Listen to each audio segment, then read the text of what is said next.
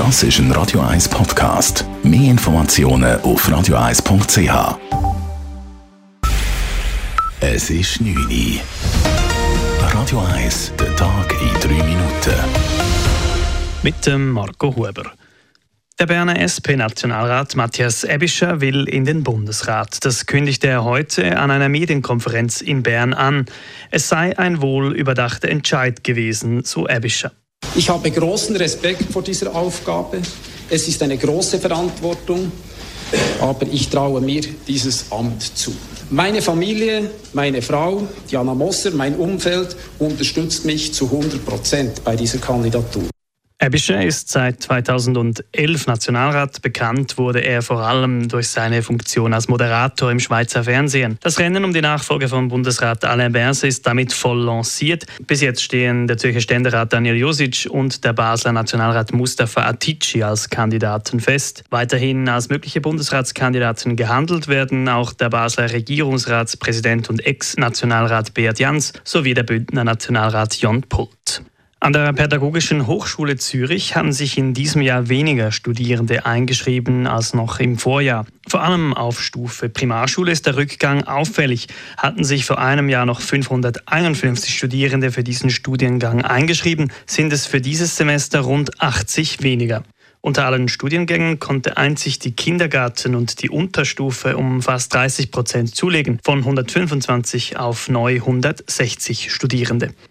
Zum ersten Mal wurde schweizweit eine Weiterbildung für Imame und muslimische Betreuungspersonen durchgeführt.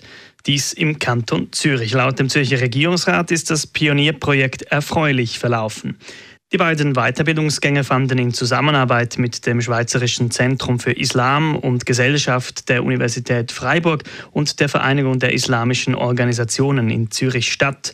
Der achttägige Lehrgang hatte zum Ziel, die Teilnehmenden bestmöglich für ihre herausfordernden Tätigkeiten auszurüsten. Insgesamt haben fünfunddreißig Personen teilgenommen. Dieses Jahr feiern am Zurich Film Festival so viele Filme Welt- und Europapremiere wie noch nie zuvor.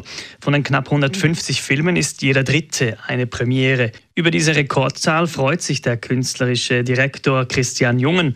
Die hohe Zahl zeige, dass das Ansehen des Zurich Film Festival in der weltweiten Filmwirtschaft zunehme.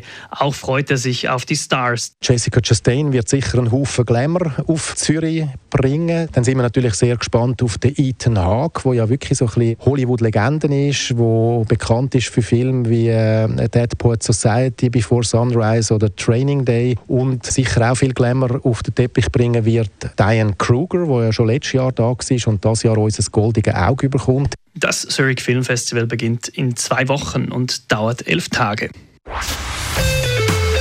Radio eins Wetter. Es bleibt ein Mix aus Sonne und Wolken heute Abend. Morgen dann ebenfalls wechselhaft. Es bleibt aber meistens trocken. Temperaturen am Morgen zuerst vierzehn Grad, am Nachmittag dann bis zu dreiundzwanzig Grad. Das war der Tag in drei Minuten.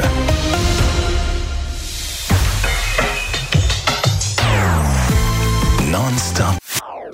Das ist ein Radio eins Podcast. Mehr Informationen auf radio eins punkt c h.